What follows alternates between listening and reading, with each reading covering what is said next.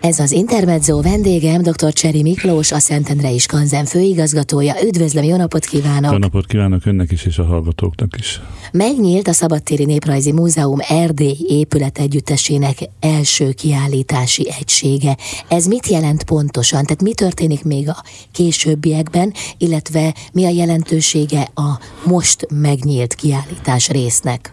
Ez egy óriási projekt, Erdély, hiszen maga Erdély, a mi felfogásunk felfogásunk szerint Erdély az egy hatalmas terület, nem csak a történeti Erdélyről beszélünk, hanem a Páciumról, a, a Bánságról, a szorványvidékekről, Moldváról és a Székelyföldről közösen. Ez egy 103 ezer négyzetkilométernyi terület, és ezt mutatjuk be a teljes programra, programban, mint egy 140 épülettel, amiben van egy városi rész, és van benne egy falusi rész, gyakorlatilag Szilágytól Moldváig, Gyergyótól vagy a gyimesektől le a szorványig, minden jelentősebb terület, ez 22 kis táj, kis zóna, kalotaszeg, mezőség, stb. stb.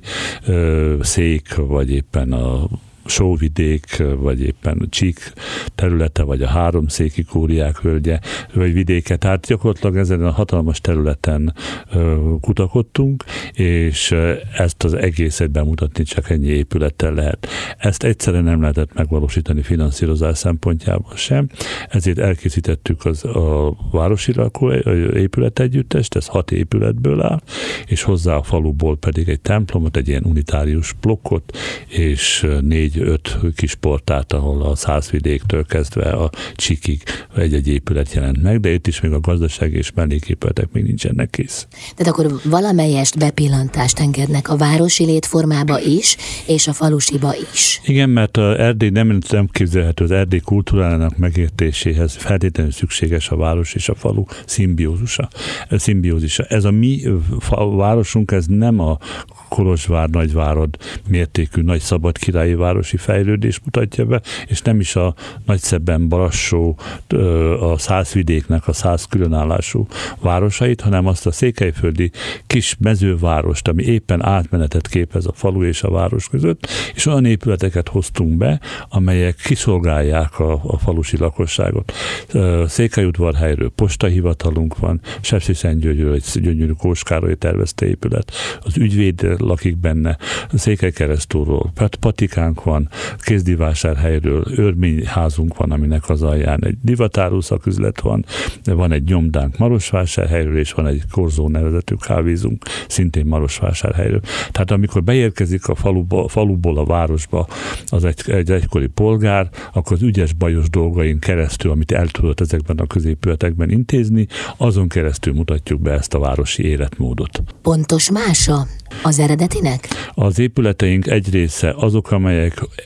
Erdélyben is kiemelten védettek templomok, maga, nagyobb középületek, vagy éppen magánépületek, ezeket másolatban készítettük el, míg a falusi épületek túlnyomó többsége a templom kivételével, ezek pedig valóságos áthozott épületek. Lebontottuk őket darabonként, és újraépítettük őket. Már annyit változott a, a világ skanzenológiája, az a módszertan a skanzeneknek, hogy már nem hozzuk el feltétlenül az épületet, épületeket, hanem elegendő egy nagyon hiteles másolat készítése is. De engedje meg, hogy ezzel kapcsolatban elmondjak egy kedves történetet. A minap jártak nálam erdélyi szakemberek, és meglátták ezeket az épületeket, amelynek a ma, a, az eredetiei ma is állnak, csak borzasztóan átépített formában, és borzasztóan leromlott formában. Sokan, sok azt mondták, hogy lehet, hogy a tiétek a másolat, de ez a másolat hitelesebb, mint ami most az eredeti helyén áll. Ez igen. Hát ez több, mint dicséret. Igen, hát annak is, annak is vettük. Igazából most már az újfajta skanzen, és ez az egész tájegységnek az üzenete is, az új, újfajta skanzen már arról szól, hogy, hogy egy ilyen társadalmi szerepvállalással segít feldolgozni a különböző történelmi eseményeket, traumákat, és hát a magyar társadalom teli van traumával az Erdélyel és a Trianonnal kapcsolatosan, meg a határainkon túli magyarságra való viszonyrendszer kapcsolatában, és itt már nem arra kellett fókuszálnunk, hogy minél díszesebb, minél régebbi, minél hitelesebb épületet hozzunk, hanem meg kellett adnunk azt a hátteret, amiben ezeket a társadalmi történeti, kultúrtörténeti folyamatokat hitelesen be tudjuk mutatni. Ah, ugye ez egy hosszú távú folyamat, ahogy ön is utalt rá. Mi lesz a következő lépcsőfok? Mit lehet majd legközelebb látni? Abban reménykedünk, hogy a kormány folytatja a finanszírozását ennek a programnak. 23-ban szeretnék elkezdeni a falusi résznek a, a maradék épületeinek a megvalósítását. Reményeink szerint 25-re, 26 elejére el is fog készülni a teljes program, amikor, ahogy mondtam, 144 épület, mint egy 30 ezer tárgyal fogja várni majd a látogatókat. Köszönöm szépen, de most az első lépést már megtették. Egy jó nagy lépést. Bizony, az egy nagyon fontos lépés volt. Dr. Cseri Miklós a vendégem, a Szentendre és Skanzen főigazgatója itt az Intermedzóban. Jövünk mindjárt vissza. Ez az Intermezzo vendégem, dr. Cseri Miklós, a Szentendrei Skanzen főigazgatója. Megnyílt a Skanzen Erdély kiállítása, ugye erről beszélgettünk az előbb, de közben ön tett egy érdekes utalást arra vonatkozóan, hogy van egy újfajta Skanzen szemlélet. Hát a 21. században járunk, tehát nyilvánvalóan nagyon sok változáson ment keresztül az, hogy hogyan mutatják be azt a letűnt világot, ami már nincs, vagy nem feltétlenül van jelen, vagy csak nyom programokban van jelen. Mi jellemzi a modern bemutatását a skanzen világnak, ezt az újfajta skanzen szemléletet? Teljesen jól látja, hiszen 1891 a világ első skanzenjének, a skanzennek az alapítási éve, és azóta, azóta eltelt 101 néhány év, rengeteg változás történt a szemléletben. Míg, míg az első skanzeneket azért hozták létre, hogy minél régebbi, minél értékesebb rurális emléket meg, megőrizhessünk, hiszen már helyben nem tudták volna megőrizni. Aztán ez nagyon szépen alakult át az idők folyamán. Van, amikor a népi kultúrát akarták, van, amikor a nemzeti kultúrát akarták, vannak országok, ahol a, a nemzeti kultúrát akarták bemutatni vele a finnek, az észtek, a románok, van, amikor a, még a szocialista vagy a kommunista időszak is felhasználta a kievi skanzen, például azért jött létre, hogy bemutathassák ezt, a, hogy hogyan, hogyan nézett ki régen a, a szocialista falu, és vannak, ahol, ahol egyéb szempontokat is figyelembe vettek. Ami, ami érdekes, hogy a skanzenek szerepe és a skanzeneknek a, a, a, a sikere, többször megkérdezték tőlem portrém műsorban, hogy mondjam már meg, hogy mi mindig ugyanazokat az épületeket mutatjuk be olyan berendezésen, mitől érdekes ez. És az, igazából a válasz az, hogy az, az, az újfajta skanzen az emberek, a ma embere életminőségéhez tud hozzájárulni. Azzal a rengeteg tudással, ami a gyűjteményeinkben, a kiállításainkban ö, megtestesül, abból elő lehet hívni olyan elemeket, ami a mai embere számára is fontos. Az árvíztől, a környezetvédelemig, az étkezéstől, a piperékig, rengeteg-rengeteg dolgot. Ez is egy időszak volt, a, aztán a Szolgáló Múzeum, hogy ezt én fogalmaztam meg az, az évezred elején, hogy na milyen igénye van az embereknek, szórakozni akarnak, tanulni akarnak, akkor segítsünk nekik. Aztán volt olyan időszak, amikor mi a visszatanításra helyeztük a hangsúlyt. Jönnek a közösségek, amelyek elveszítették építményeiket, elveszítették tárgyi és szellemi kultúrájuk nagy részét, és aztán ott van egy öntudatrévedő kis közösség, és azt mondja, hogy valami kellene, valami új ünnep, valami olyan, aminek hagyománya van, ami régen megvolt, na milyen jó lenne, hogy ebből, ebből tudnátok segíteni, és akkor mi adjuk a, a, a muníciót ahhoz, hogy az, az, az úrnapi körmenetet felújítsák a Balaton felvidéken. A Vörös Iszap katasztrófa után az újraépítés az a mi archívumunkból veszik elő, az új, vagy a Tiszai árvíznál, a, árvíznél a újraépítésnél a mi archívumunkból származó ö, épületek adják a mintát, hogy ne egy ilyen ö, területtől és természettől elrugaszkodott építmények legyenek, és ezt folytathatnám ezt a sort. Mostanában ö, egyre inkább a történeti múzeumok eh, ráfordultak a társadalmi történeti kataklizmák, problémák megválaszolásába. Hogyan tudunk az embereknek segíteni? Ugyanis a skanzenek korábbi időszakokban olyan tárgyakat mutattak be, és olyan interiőröket tudtak épült, építményeket, amihez önnek is, vagy nekem is megvolt az is, ja, hát ilyet láttam, az ismeretem. Hmm. Ja, hát ilyet, pont ilyen van a nagyanyámnak. Ja, ezt a dédinél még éreztem ezt az iratot. Na, ezt a receptet én ismerem, mert a, a túrós béles az így készült, stb. stb Ma sajnos oda jutottunk, hogy a mai generáció, már a szülők, vagy a nagyszülők is már a második világháború után születtek. Ezeknek az embereknek a számára az, hogy a 18. században, vagy a 19. században hogy éltek a falusi emberek, hát majdnem ugyanabba abba a csoda kategóriába tartozik, mint a busmanoknak a Kalaháriban, hogy na hát, hogy milyen épületeik vannak. Hát érdekes, szép.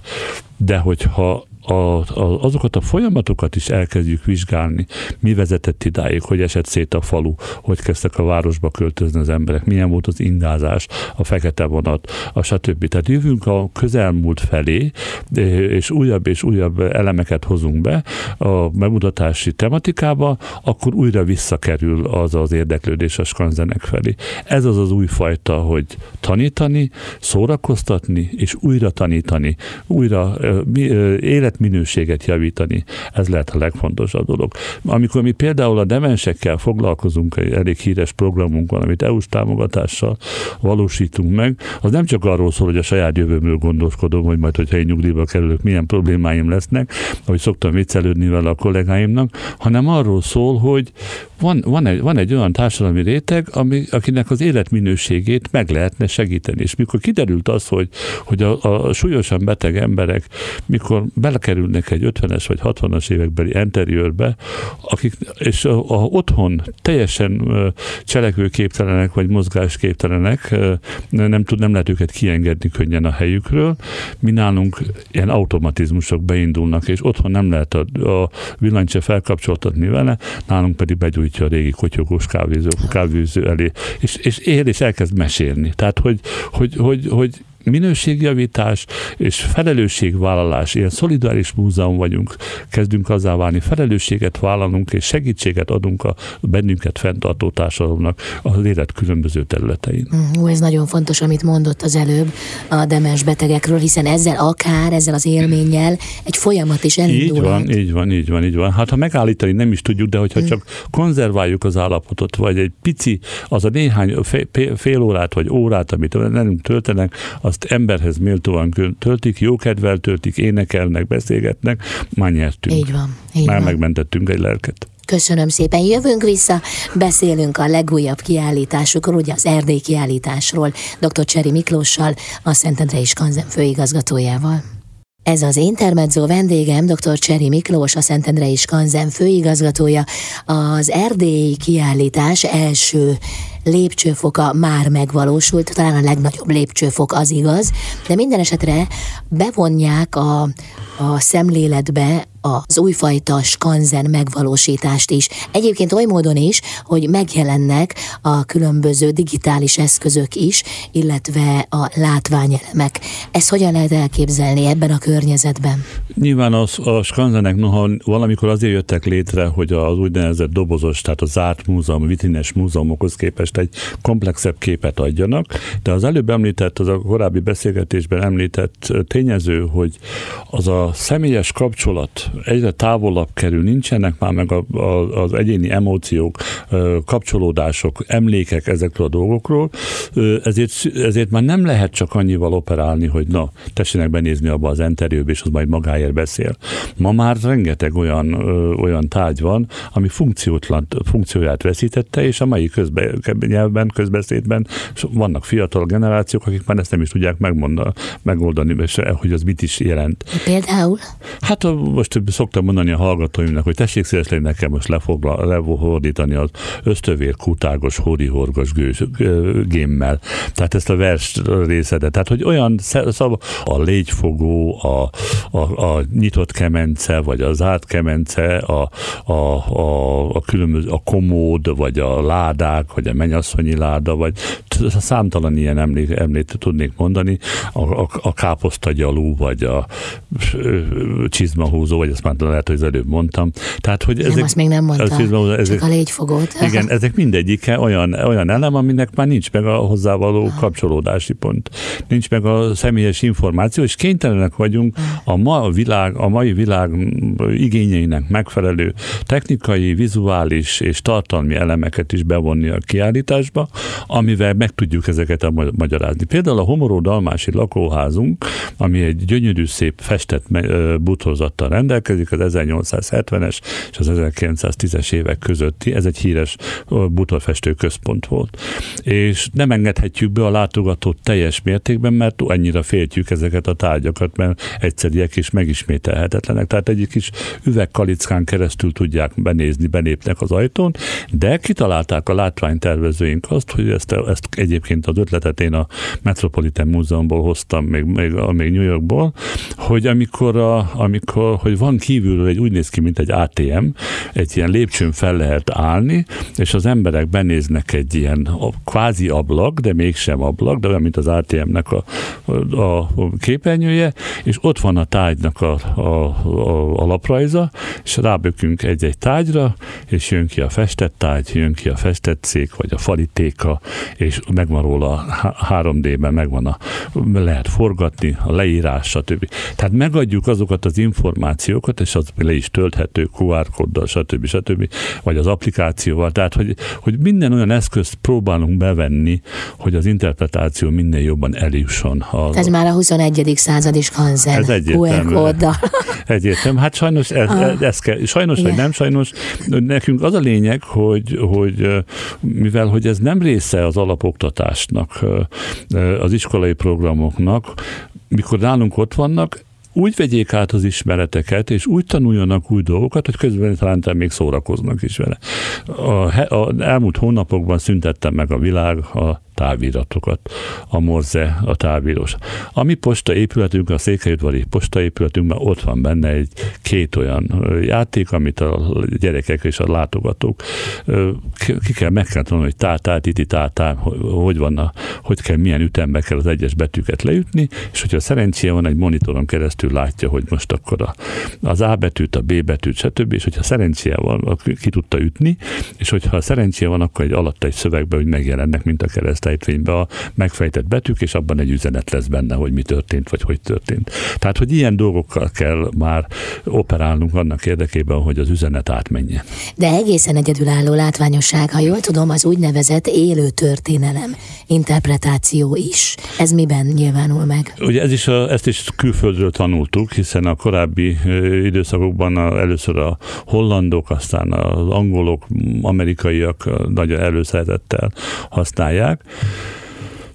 Amikor a látogató megy a teljességben a kiállítási építmények között, vagy bekerül egy interiőrbe, akkor nézelődik, és hamar elveszíti az újdonság varázsát. Ez a, ez a mint a Louvre, én úgy szoktam mondani, a Louvre effektus, mindig ugyanazt látom, hát már ez is egy szoba, ez is egy mm. szoba.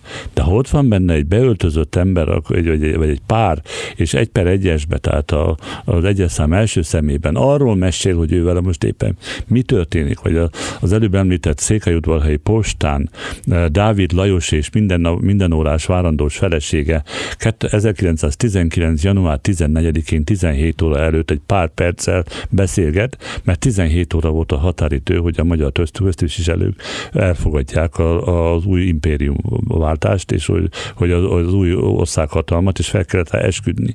És az anya, anyuka, aki a, a minden pillanatban megszülető gyermekét óvja, férti, ő elmondja, hogy esküdjél fel, kedves Lajos, és a férfi pedig kitart, és azt mondja, hogy nem esküszöm, és pedig tudja, hogy egzisztenciális válságba fog kerülni, hogy lecsukják, szabadságát elveszíti, egzisztenciáját elveszíti, és ezt a pillanatot mondjuk el, és minden alkalommal a látogatók megdöbbenve, megmeredve hallgatják ezt a kis 5-6 perces párbeszédet, és egyből átélhetővé vált számukra a, a, a történet. Tehát a többi helyeken is, amikor egy-egy valós személyiséget, valós személyiségeknek valós történeteit játsszuk el eredeti belül, belöltözött ruhákban, korhű jelmezekben és szójárással és egyebekkel, ez abban a percben hat, és utána ezen már el kell gondolni. Most tessék elképzelni, bármelyikünk pillanatban, most az ukrán háború, vagy akármi, olyan helyzet elé kerülünk, hogy feladjuk a identitásunkat, nem adjuk fel.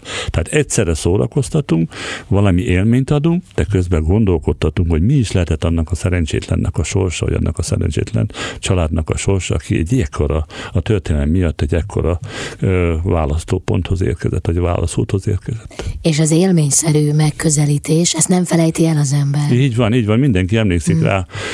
Október 23-a, ugye, hogy az elmúlt 30 évben ez így manifestálódott, mint az egyik legfontosabb nemzeti ünnepünk, de el is éri az a, el is értem már az a szituáció, hogy hát magám október 23, kialnak a közvetlen szemtanúk, példamutatás, stb. stb. Nálunk kiderült például, hogy az, a, az ásványrárói lakóházunknak teljes, mi nem tudtuk, mikor ezt megvásároltuk, meg, megépítettük 30 évvel ezelőtt, az ott levő egyik, kis, egyik fiatal lány teljesen véletlenül bent járt Mosor-Magyaróváron, és egyik áldozata volt a, a a sortűznek nem azért vettük meg az épületet, de hogy az épület történetét, meg a család történetet előbányáztuk, kiderült, hogy van egy pontunk. És attól a perctől kezdve az, az október 23 nálunk az mindig ezrek állnak körbe, és várják azt a bemutatót, amikor a fiatal színészek eljátszák ezt a szituációt, hogy felvonulnak az emberek, innen lőnek, mi történik velük, hogy történik. Tehát ezek, ez, ez, ez olyan elem, egy, majd hogy nem egy kis trükk, amivel segítjük azt, hogy a látogató megint csak megértse azt, hogy mit is akarunk üzenni. Mm, köszönöm szépen. Jövünk vissza, folytatjuk a beszélgetést dr. Cseri Miklóssal, a Szentendrei Skanzen főigazgatójával. Ez az Intermezzo vendégem dr. Cseri Miklós, a Szentendrei Skanzen főigazgatója. Megnyílt a Skanzen Erdély kiállítása, erről beszélgetünk. Lehet-e azt tudni, hogy milyen tárgyakat mutatnak be? Tehát, hogy konkrétan mi az a különlegesség, ami, amit megszereztek, ami most csak itt látható? Erre nehéz válaszolni, hiszen az elmúlt 15-20 év során, mióta kutatásokat végezzük, közel 50 ezer tárgyat vásároltunk csak, és szereztünk meg az Erdélyhez. Ennek, ennek egy jelentős része odaátról való, és egy jelentős része pedig Magyarországról, hiszen a 1920 óta Erdélyből több százezer ember települt át, és hozta magával a, a, a családi podgyász, szabad legyen ezt a kifejezést használni, és ezek a generációk sajnos most mennek el, és ezek megjelentek a piacon is. A, a berendezéseink, a Skanzen az mindig is híres volt a hiperrealista berendezéséről. Ez azt jelenti, hogy igazából csak az ember hiányzik, a csak az eléggé aláhúzva, ja, ja. mert a legfontosabb hiányzik, de mégis olyan interiőröket, olyan életszituációkat mutatunk be, amiből csak az ember hiányzik, rendkívül részletezettsége. És a például a város esetében egy nagyon érdekes szituáció van, és már most egy hete nyitva van, látjuk is a reakciót a látogatók részéről, hogy megint megfogtunk egy olyan területet, és hogy olyan, olyan bútor kultúrát, berendezés kultúrát, ami a mai embere számára rendkívül izgalmas, ez az kis szecesszió, kis eklektika, egy kis ónémet, egy kis bíder a különböző interiőröknél, berendezéseknél. Nagyon nehéz volt teljes tárgyi együtteseket megszerezni, de, de összetudtuk őket válogatni. És ugye ez az időszak, amikor a polgárosodás és a vagyonosodás következtében a férfi szoba az mondjuk még lehet, hogy ónémet, de már a, a bíderes a, a szalon, és akár egy, egy, egy, egy, egy, egy szecessziós a hálószoba, tehát akár még egy lakáson belül is. Odáig elmentünk, mint például, hogy az imazsámolyt meg tudtuk szerezni, egy imazsámolyt meg tudtunk szerezni a, az örmény hálószobába, hiszen az örmények 1683-ban elfogadják a, a római katolikus egyház fennhatóságát, ezért a nyelvezetüket megtarthatják, és ezért a kifejeződés a, a beolvadtak a magyarságba, de az, a vallásuk az egy kifejeződik valami. Ezzel, ezzel is kifejezhető volt.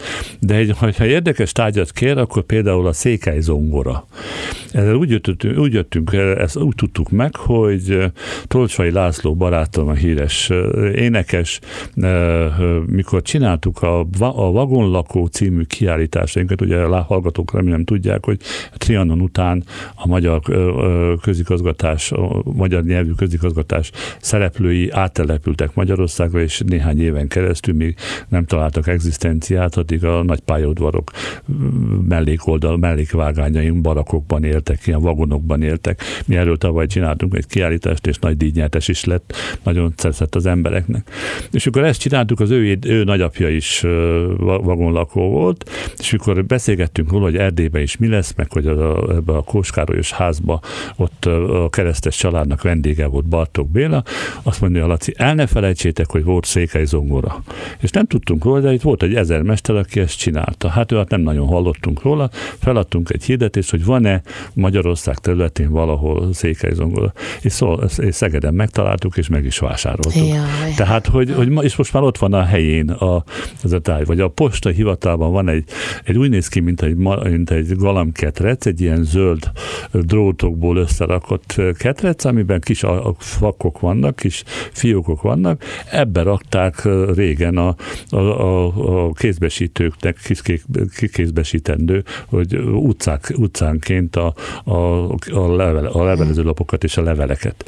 Mi ezt megcsináltuk, és a Székelyudvarhely akkori utca, kép, utca neveit írtuk fel rá, és a gyerekek így osztogathatják, és ők maguk is szortírozhatják ezt, a, ezt, a, ezt az egész dolgot. Vagy például most óriási nagy keresés volt, a keresztes család itt ez a Sepsi Szentgyörgyi lakóházban, ő neki már nagyon komoly fürdőszobája volt oda valósi, abba a korba való WC kagylót. Oh. És nem, azt hinnénk, hogy, és pedig, hogy ez bizony nagyon nehéz volt megtalálni, míg végül is egy magángyűjtőtől kaptunk a megnyitóra átmenetileg egy kölcsön, de azóta már sikerült beszereznünk a piacról. Tehát, tehát erről ezer, ezer és egy ilyen történetet tudnék mesélni, és akkor még nem beszéltünk arról, hogy bemegyünk egy házhoz, és megnézzük a házban, és ott padláson, és egyebet, és teljesen kidobott valami, volt egy olyan, olyan tálaló szekrény, ami, amire a tyúkok hát minden piszkot ráraktak már, amit csak lehet,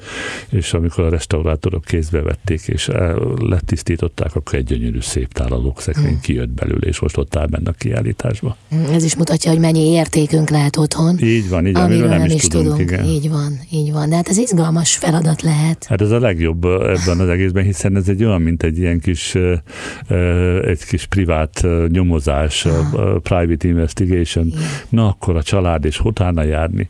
Na, és és minden mennyi, tárgynak van története. Majd mindennek tárgynak van története, és minden családnak van története. Megint csak egy példa, hogy a helyettesem Sári Zsolt a felelős ennek, a, én is nagyon szerettem ezt a keresztes házat, és a keresztes család a mai napig tartja a létszvalói keresztesek, ez egy olyan fogalom, ez egy lófő család volt, három vagy négyszáz éves nemesi múltal, és, és Németországból is laknak, meg máshol is laknak, és a, a keresztes család családi napjára meghívták a, a Zsoltot, az én helyettesemet, akit úgy konferáltak, kb. 400-an vettek részt ezen a rendezvényen, és úgy konferáltak, hogy kedves barátaim, kedves rokonok, itt van az az ember, aki százszor többet tud a mi családunkról, mi, mi, mi saját magunk. De ha jól tudom, akkor ráadásul még divatáró kereskedésbe is benézhetnek a látogatók. Századfordulós divatáró kereskedésbe, bocsánat, ezt nem mondtam, ez a lényeg. Hát 1912-14-es a, a szituáció. Itt is egy, egy meghatározott pillanat van, mikor Dávid Antalnak a fia hazajön Mis, Budapestről, mert olyan jól megy a bolt, hogy a segéd, szüksége van segédje, hogy dolgozhassanak együtt. Ebben például ebben a divatáróban az a különlegesség, azon kívül, hogy bemutatjuk, hogy milyen divat volt akkoriban, férfi divat, mit követtek, az emberek ami mutatja, hogy egyáltalán nincs arról szó, hogy itt ilyen elzárt vidékek lettek. Ami Párizsban megjelent márciusban, vagy Bécsben megjelent áprilisban, az júliusra, augusztusra leérkezett Erdélybe is, a nagyvárosok vagy kisebb városokba, Budapestre és az egyéb helyszínekre is. Tehát azért a, régen se volt ez a bezárkózás és mm. elzártság. Na és ebbe például, amikor a, a, egy, egy, egy ilyen rőfősbolt, egy ilyen, ilyen, ilyen textilbolt, szövetbolt, akkor szép, ha teli van anyagokkal. De ugye a mai anyagokat nem tehetjük be, mert akkor hazudnánk.